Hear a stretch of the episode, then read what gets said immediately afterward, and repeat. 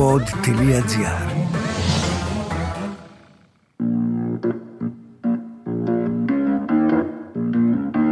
Θέλει η αρχαιότητα να κρυφτεί και η χαρά δεν την αφήνει.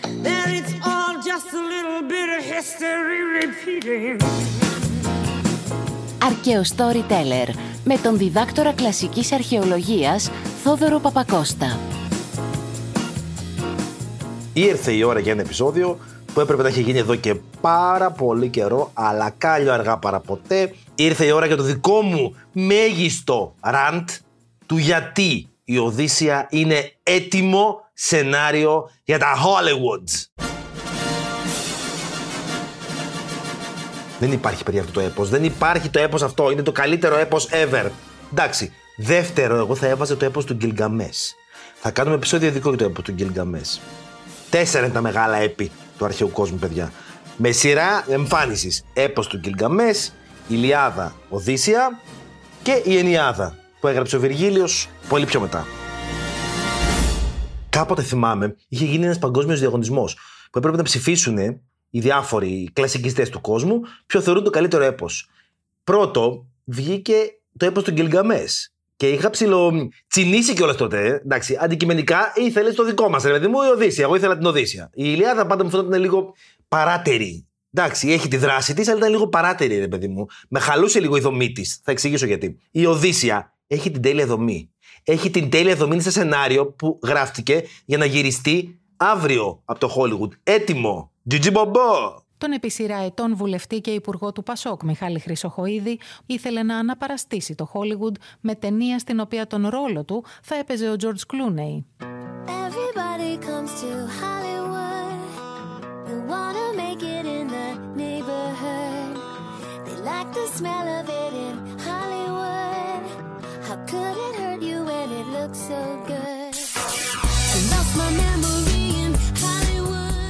Το έπος του Γκυλγκαμές λοιπόν είναι το πρώτο φιλοσοφικό και self-help book που γράφηκε ποτέ εκείνα όταν έρθει η ώρα του. Πάμε τώρα στο τελειότερο σενάριο ever. Γιατί μαγεύει παιδιά η Οδύσσια τόσο μέσα στους αιώνες; Άσχετο και άλλη παρένθεση. Δεν είναι τέλειο παιδιά. Συγκινητικό με μου φαίνεται πάρα πολύ.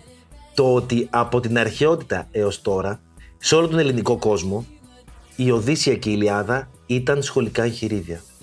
Μέσα στους αιώνες τα παιδιά που μεγάλωναν μέσα σε πλαίσια ελληνικού πολιτισμού διδάσκονταν Ηλιάδα και Οδύσσια. Τέλειο. Και ενώ η Ηλιάδα είχε από την αρχαιότητα πολύ μεγαλύτερο μερίδιο δημοσιότητας και αξίας, ήταν το πρώτο, το μεγάλο, το σημαντικό το έπος. Γιατί είχε και το όλο ιδεώδες του ανδριωμένου πολεμιστή και τρεχαγύρευε που όλοι θέλαν να γίνουν.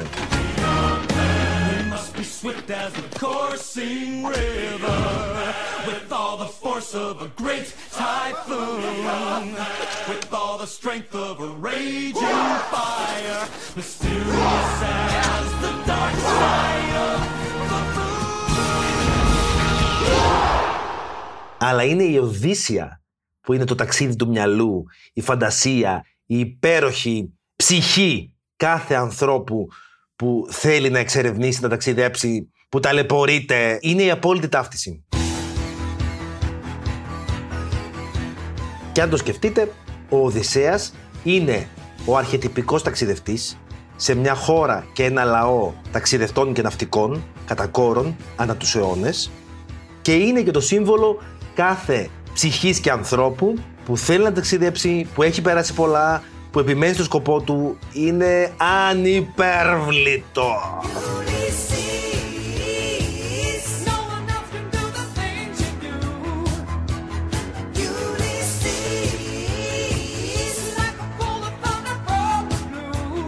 Επίσης από μικρή η δικιά μου γενιά μεγάλωσε με εκείνο το συγκλονιστικό καρτούν που λεγόταν Ulysses 31 στα αγγλικά ή Η Οδύσσια του Διαστήματος στα ελληνικά, που ήταν συγκλονιστικό με τον Οδυσσέα και τον γιο του Τηλέμαχο και ένα μικρό άλλο που είχαν. Ένα... Γιατί ήταν στο διάστημα, υποτίθεται. Και είχαν και ένα διαστημόπλαιο έτσι πολύ ωραίο, μεγάλο και έτσι. Ο Βαλ, που τη λέγανε Σύρκα, είχε και ένα κεντρικό εγκέφαλο και της έλεγε Σύρκα, τι βλέπεις μπροστά; Οδυσσέα, δεν βλέπω τίποτα μπροστά. Μιλούσε η Σύρκα έτσι με λίγο μια μεθυστική φωνή, λίγο είχε την τάγκλα η Σύρκα. Τι κάνεις εκεί, κάτσε και πίνεις; Λιγάκι.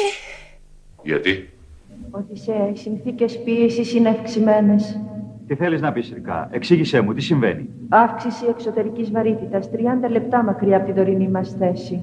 Ήταν συγκλονιστικό παιδικό όμως, παιδιά, γιατί είχε και δράση και αγωνία και υπέροχη μουσική. Σε ταξιδεύει. Ε, Δηλαδή δεν μπορώ. Νομίζω πως με επηρέασε και εμένα το παιδικό αυτό. Για να γίνω και λίγο αρχαιολόγος, έπαιξε και αυτό το ρόλο του. Τι θα γίνεις όταν μεγαλώσεις, ξέρεις; Εγώ όταν μεγαλώσω θα γίνω μια νυχτερίδα.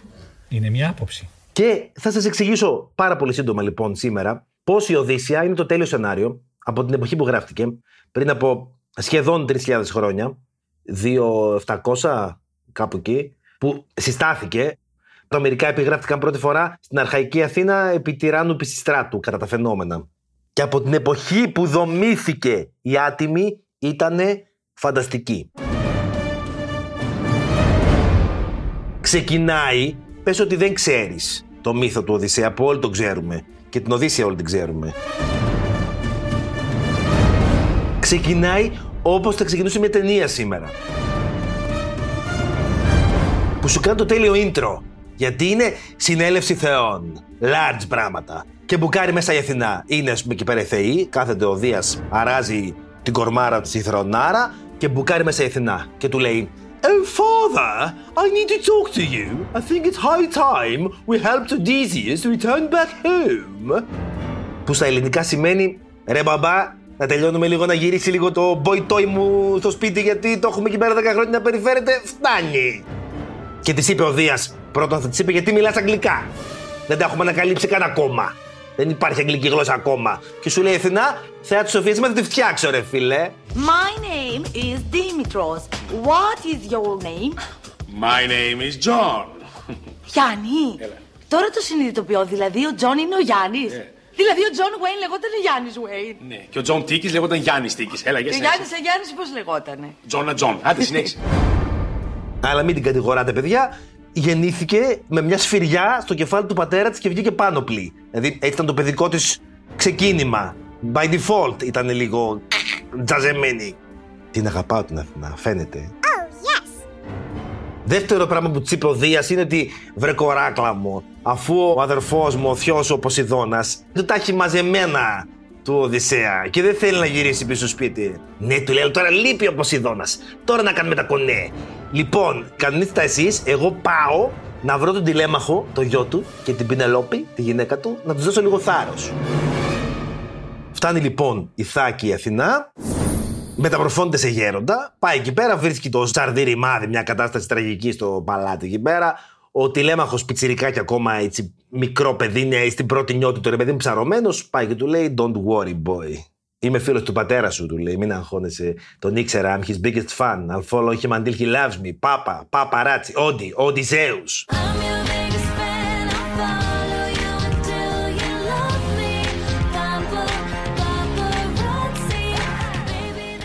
Δεν έχει πεθάνει, ρε, του λέει ο πατέρας. Μην ψαρώνεις, ρε, με αυτά που λένε φήμες, ρε. Ρε, μην ψαρώνεις, ρε. Βγες τσάρκα και θα μάθεις πληροφορίες για το που είναι ο μπαμπάς σου. Πήγαινε και ρώτα τους άλλους, τους συμπολεμιστές του.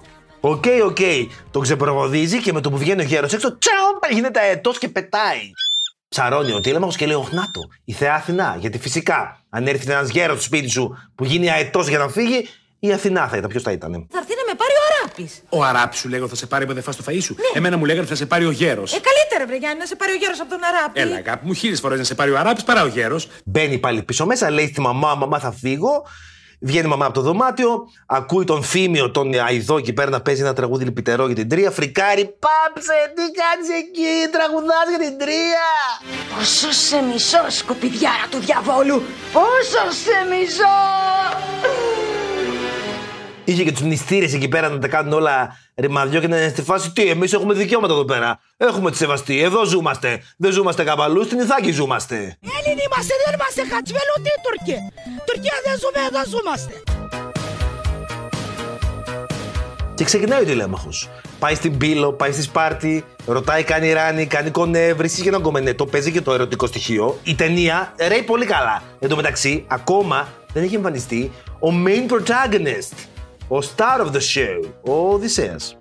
Εμφανίζεται στην πέμπτη ραψοδία, αφού έχει κυλήσει πολύ η υπόθεση. Όπου πάει πλέον ο Ερμής και λέει στην Καλυψό, γιατί εκεί πέρα ήταν ο Οδυσσέας συγκλονισμένος 10 χρόνια, στο νησί τη Καλυψούς, που ήταν μια τύπου νεράιδα, τύπου μάγισσα, τύπου ημίθεα, έτσι ήταν λίγο ένα πράγμα εναλλακτικά. Και της λέει λοιπόν, κοπελιά, Α τον ελεύθερο, την έχει εδώ πέρα 10 χρόνια, ας τον να φύγει. Τα παίρνει η καλύψο, είναι στη φάση αμάπια, ζήλια, κακιά. Ζήλια εσεί οι θεοί. Ένα ακόμα δεν το πέρασα από εδώ πέρα, τίποτα δεν έχω στο νησί μου. Άγωνη γραμμή είμαι, ούτε πλοίο της γραμμής δεν φτάνει εδώ πέρα.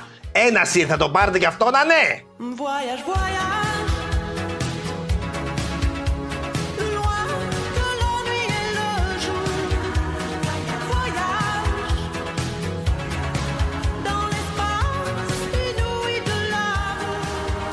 Με τα πολλά δεν μπορούσε να κάνει και πολλά. Ο Δίας έδωσε εντολή. Πάει, βρίσκει τον Οδυσσέα σε μια παραλία εκεί πέρα που έκλαιγε μαύρο δάκρυ. «Α, θέλω το σπιτάκι μου. Μη κλαις ρε, κλαψιάρι του. Λέει τελείω, θα σου δώσω λίγα ξύλα. Χτίσε μια σχεδία και σήκω φύγε. Δεν με νοιάζει κάπως θα φύγεις. Σήκω φύγε από το νησί μου. Εγώ απλά αδιαφορώ.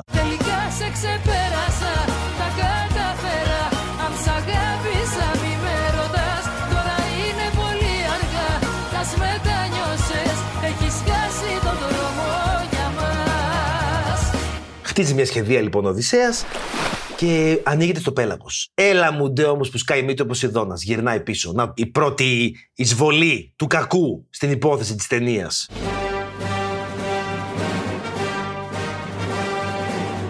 Και εδώ είναι, πέρα από την πλάκα, η πιο αγαπημένη μου σκηνή ever. Γιατί ο Ποσειδώνας γυρνάει. Βλέπει τον Οδυσσέα στη σχεδία πάνω στο πέλαγος, θυμώνει. Αρχίζει και φουρτουνιάζει τη θάλασσα, σκοτεινιάζει ο ουρανός και ξεκινάει η τρικυμία. Η τρικυμία είναι τόσο σφοδρή που η σχεδία αρχίζει και σπάει. Η Αθηνά δεν έχει προλάβει ακόμη να έρθει. Και σκάει μύτη μια μικρή θεά, μια θαλασσινή θεά, η Λευκοθέα. Η οποία το μόνο που μπορεί να κάνει για να βοηθήσει τον ήρωα είναι να του πετάξει το μαγικό της μαντίλι και τον κρατάει στη ζωή μέσα στα μανιασμένα κύματα το μαντίλι της μικρής θεάς μέχρι να προλάβει να έρθει η Αθηνά που έχει πάρει πρέφα. Εμφανίζεται η Αθηνά, παλεύει με τον Ποσειδώνα, δεν είναι η πρώτη φορά που τον νίκησε, ηρεμεί λίγο τα κύματα και ξεβράζεται με τα πολλά, σχεδόν ατιμοθάνατος, ο Οδυσσέας στην Σχερία. Το περιγιάλι το κρυφό κι άσπρο σαν περιστέρι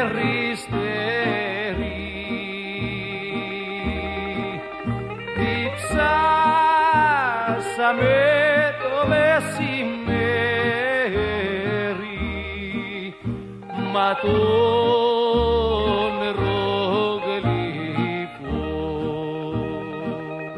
Βγαίνει στη Σχερία και είναι στη σκηνή όπου αυτός γυμνός μες στα βάτα σηκώνεται και είναι κάτι κορτσούδια και παίζουν με το τόπι στην παραλία. Είναι οι ναυσικά και οι φίλες της. Ποπ, τόπι, οπ, το τόπι, πάμε τα τόπι, πάρε τόπι. Μικρά κοριτσούδια και ξαφνικά σκάει ο άλλος άπλητος, βρώμικος, ταλαιπωρημένος και τσίτσιδος. Και όλες παθαίνουν του βρτζάει. Ναι, γυμνός άντρας και τρέχουν να διαλυθούν. Ναυσικά όμως δεν μασάει, γιατί είναι πριγκιπαπούλα. Μαμά, ο Τζίμις έχει κόψει τις φλέβες του. Τι να βάλω και να πάω; Γιατί δεν βάζεις χρυσό μου εκείνο το κρενάρ που σου έχει φέρει ο παπάς από τη Ζουρίχη; Και ο Οδυσσέας κλασικός μαλαγάνας είναι στη φάση «Εσύ άνθρωπος είσαι ή θεά, γιατί μόνο μια θεά θα είναι τόσο όμορφη και τόσο θαραλέα». Και μαλάκος η ψυχούλα της ναυστικάς, τέλος πάντων. Μ' ακούν και παιδιά, καταλαβαίνετε. και του λέει έλα βρε, έλα βρε, σε πάω στο παλάτι. Έλα βρε λίγο να σε ξελιγδιάσουμε, να σε περιποιηθούμε λίγο έτσι που είσαι μες στην τζίβα και μες στην ψήρα το μαλλί, ας πούμε. Να σε κάνουμε λίγο άνθρωπο, να σε δείξουμε στον πατέρα μου και στη μάνα μου. Ο Μπίχλας! Ο Λίγδας! Πάει λοιπόν καθαρός μπροστά στον Αλκίνο και στην Αρίτη, τον βασιλιά και τη βασίλισσα της χώρας των Θεάκων ο Οδυσσέας και ξεκινάει πλέον το flashback. Σαν ταινία κανονική, το λέω και το ξαναλέω. Όπου κάθεται και τους διηγείται τι πέρασε. Και τους λέει όλα πώς ξεκίνησε με τους συντρόφους του, φτάσανε στο νησί του Πολύφημου, του Κύκλοπα, που τους κλείδωσε μέσα, ήθελε να τους φάει, τα φραντοντίφλωσαν, πώς σε λένε κανένα, ποιος εντύφλωσε ο κανένας, τα ξέρουμε αυτά. Φτάσανε, γνώρισαν τον Έολο, τους έδωσε τον Ασκό, τον ανοίξανε, τους γύρισε πίσω, να και ανατροπή. Να και το plot twist, γιατί εκεί πέρα που λες θα φτάνανε, ανοίγει ο Ασκός του Εόλου, χάνουν πάλι το δρόμο τους. Χάθηκε το σήμα GPS. Φτάνουν στην Κύρκη. όλο και κάποιος από την παρέα εκεί πέρα θα πέταξε κάποιο τύπου ατάκα. Not all men. Θα τα πήρε η Κύρκη και τους έκανε όλους γουρούνια.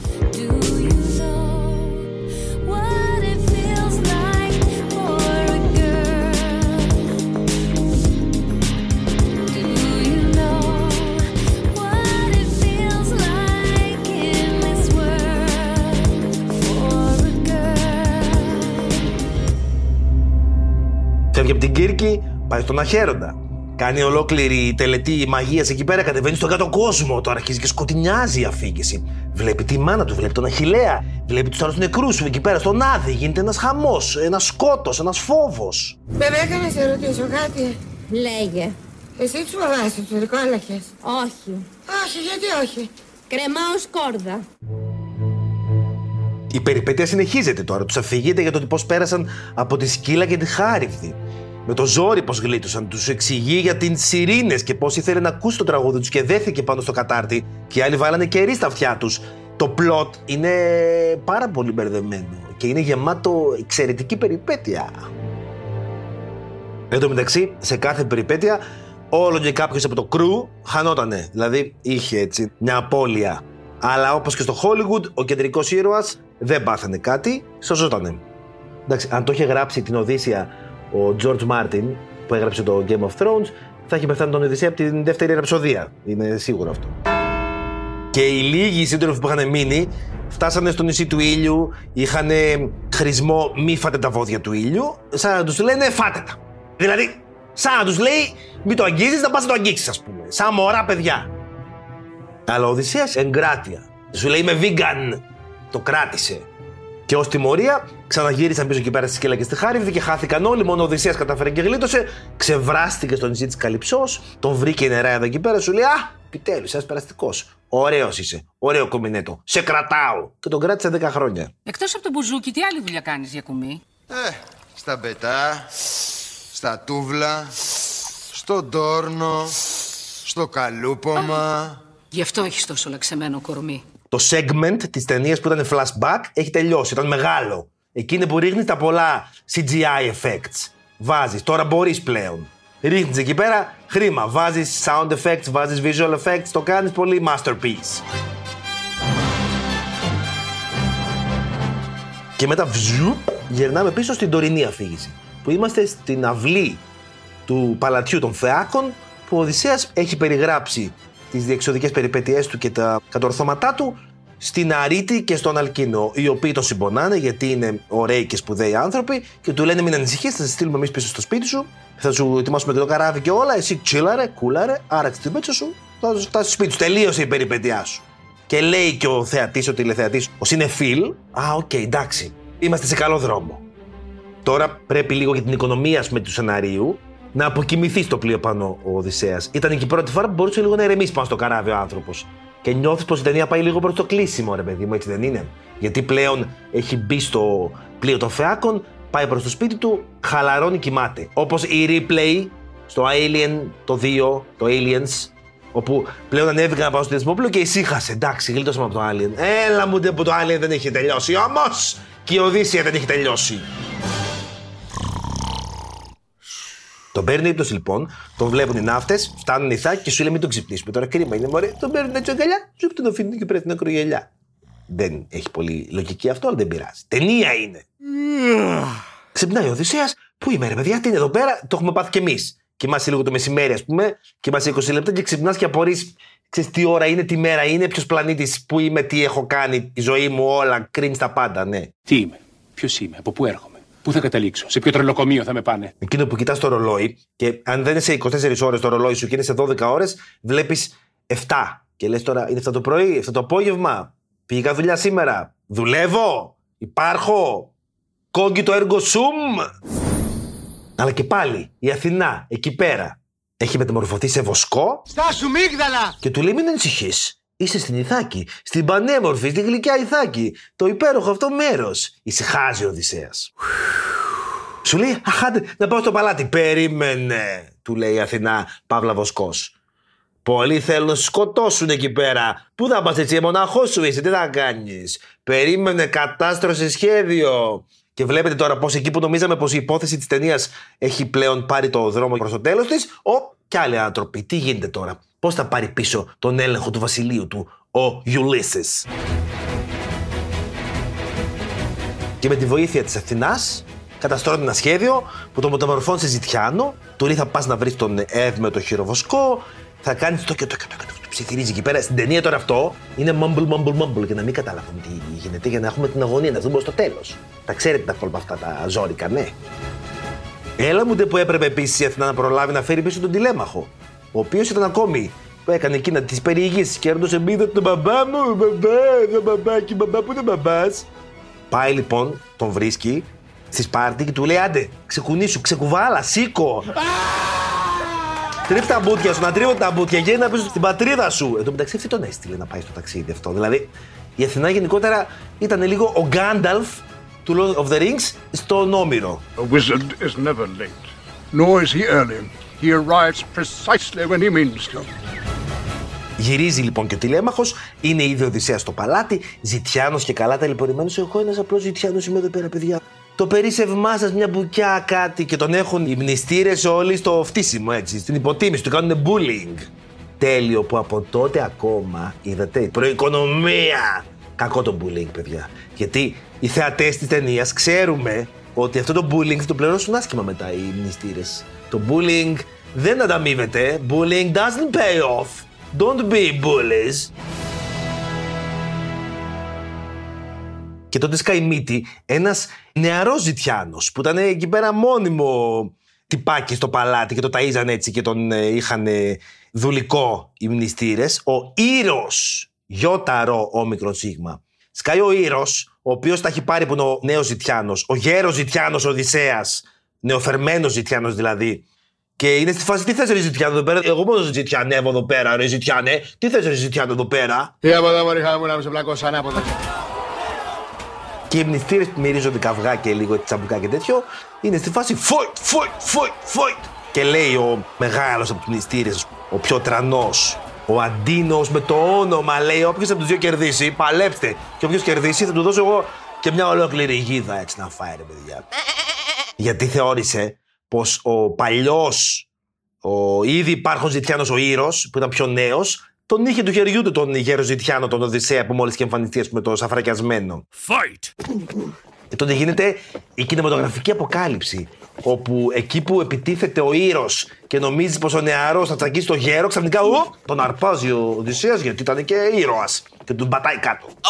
Μάλιστα λέει, του κάνει και κροσέ, στο αυτή, πα, του ρίχνει μία γροθιά, του κάνει πληγή, πέφτει κάτω λιπόθυμος ο ήρωα, τον αρπάζει από τον πόντο, τον σέρνει έξω. Και έτσι γίνεται η φάση. Είναι φάση τώρα die hard. Ότι νόμιζες πως δεν το έχω, αλλά το έχω, μνηστήρες. Your end is nigh. Do you really think you have a chance against us, Mr. Cowboy? Yippee-ki-yay, motherfucker. Αλλά ακόμα δεν γίνεται η αποκάλυψη στην ταινία. Γιατί πρέπει να γίνει και το emotional effect. Και πάει η Ευρύκλεια, η υπεραιωνόβια σκλάβα του παλατιού να πλύνει τα πόδια του Ζητιάνου, βλέπει την πληγή του Οδυσσέα. Oh, I know this scar. Και είναι στη φάση, oh, Οδυσσέα, σ, μη μιλάς. Παίζει λίγο έτσι ένα εκεί πέρα ένα συναισθηματικό έντονο σημείο. Εν τω μεταξύ, ακόμα δεν ξέρουμε πώς θα καταφέρει ο Οδυσσέας να κάνει establish. Πάει τέλεια το Greekly σε αυτό το podcast, ε. Την κυριαρχία του και αποφασίζει η Πινελόπη να βγάλει ένα μαγικό τεράστιο τόξο το οποίο κανείς δεν μπορεί να τεντώσει για να πετάξει το βέλος και λέει όποιος το τεντώσει αυτό το τόξο και ρίξει το βέλος μέσα από 12 πελέκεις θα είναι αυτός που θα παντρευτώ τεινάζει την κάπα κινηματογραφικά ο Οδυσσέας, αρπάζει το τόξο, τεντώνει τη χορδή έτσι με σθένος τύπου Θόρ, βάζει το βέλος και χρέγκ περνάει μέσα από τους 12 πέλεκες και μένουν όλοι ντοβρετζάδες. Τι έγινε ρε παιδιά; Και έχει έρθει η μεγάλη ώρα πλέον της οριστικής μάχης, όπου έχει ήδη ειδοποιήσει ο τηλέμαχο κανένα δύο φίλους του ακόμα. Πάνε, παίρνουν όπλα. Αρχίζει ο Οδυσσέας με το τόξο, χρακ, χρακ, χρακ, σκοτώνει μερικούς. Γίνεται μια σφαγή. Φυσικά νικάει ο Οδυσσέας και ο τηλέμαχος. Και ενώ η ταινία οδεύει στο τέλος της, λοιπόν, αφού μας έχει περάσει από όλα αυτά τα ταξίδια, από την ωραία εισαγωγή, τα flashback με την περιπέτεια, το plot twist μετά που δεν ξέρουμε τι θα γίνει και πώς θα καταφέρει να κερδίσει πάλι την εξουσία ο Οδυσσέας και αφού νικάει κιόλας, έχει και την αναγνώριση, την αποκάλυψη της Πινελόπη στον Οδυσσέα και Τούμπαλιν και αντίστροφα. Γιατί εντάξει, είχαν περάσει και 20 χρόνια. Θα είχαν γεράσει και οι δυο. Ξέρουμε αν είχαν το πόδι της Χίνας στο μάτι, αν είχαν βάλει κάτι εκεί πέρα, δεν νομίζω.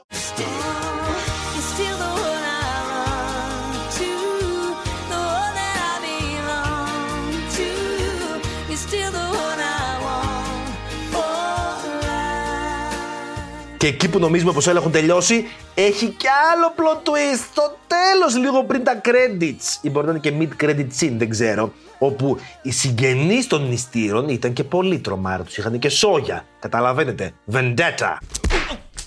Ορμήσανε τους τι μας σκότωσατε τα καλύτερα παλικάρια μας.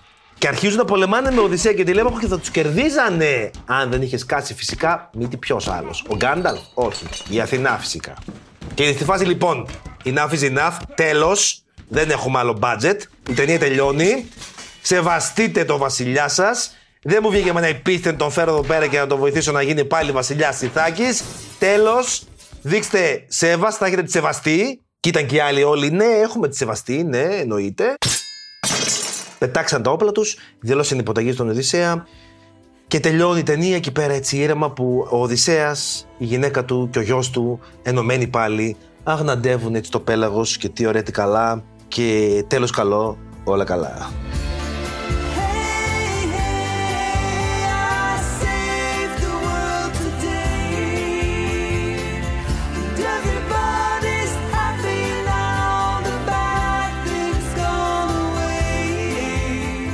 Και δεν ξέρω στην τελική αν είναι η ταξιδιάρα ελληνική ψυχή που γέννησε τον Οδυσσέα ή αν είναι ο Οδυσσέας που γέννησε την ταξιδιάρα ελληνική ψυχή.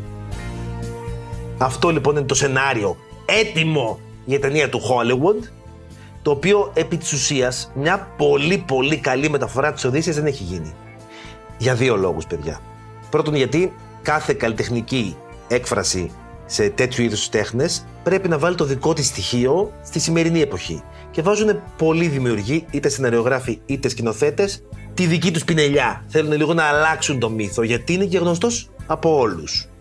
Και το άλλο στοιχείο είναι πως, ιδίως για ανθρώπους που μετέχουν αυτού που λέμε ελληνική παιδεία, που είναι πάρα πολύ ανά τον κόσμο, και όσοι έχουν γνώση του υπέροχου αυτού έπους που λέγεται Οδύσσια, ιδίως εμείς που μεγαλώσαμε με την Οδύσσια από το σχολείο ακόμα και από πριν. Γιατί σε πάρα πολλοί από εμάς μας διάβαζαν την Οδύσσια οι δικοί μας σαν παραμύθι όταν ήμασταν μικροί. Όλους εμάς λοιπόν που έχουμε φτιάξει μέσα στην ψυχούλα μας τις εικόνες και το μεγαλείο της τεράστιας αυτής περιπέτειας του υπέροχου αυτού χαρακτήρα, ό,τι και να δούμε στη μεγάλη οθόνη δεν θα είναι αρκετό. Θα το θέλαμε πάντα λίγο διαφορετικό γιατί ο καθένας έχει πλάσει αυτή την ταινία και αυτή την ιστορία μέσα στην ψυχή του όπως ήθελε από παιδί. Και αυτό το υπέροχο ταξίδι, το φανταστικό σενάριο είναι 27 αιώνων. Ενέπνευσε, έγινε αφορμή, δημιούργησε χιλιάδες άλλα είτε υπέροχα είτε όχι τόσο υπέροχα έργα τέχνης, κάθε μορφής τέχνης μέσα στους αιώνες και είναι ακόμη μαζί μας. Πώς να μην τον αγαπάμε τον Οδυσσέα μωρέ, άχου το μωρέ. Σας παρακαλώ, κατά την έξοδο από το σινεμά, μην ξεχάσετε να πάρετε τα popcorn σας και τις κοκακόλες σας και ό,τι άλλες σκουπίδια έχετε αφήσει. Κρίμα είναι, άνθρωποι τα καθαρίζουν. Φιλούθηκε.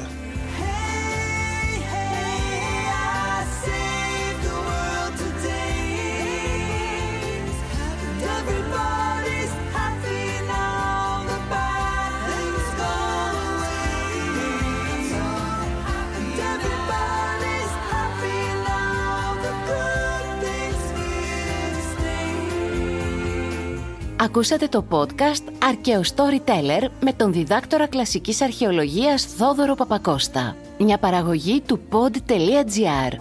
Αναζητήστε τα podcast που σας ενδιαφέρουν στο pod.gr, Spotify, Apple Podcast, Google Podcast και σε όποια άλλη εφαρμογή ακούτε podcast από το κινητό σας.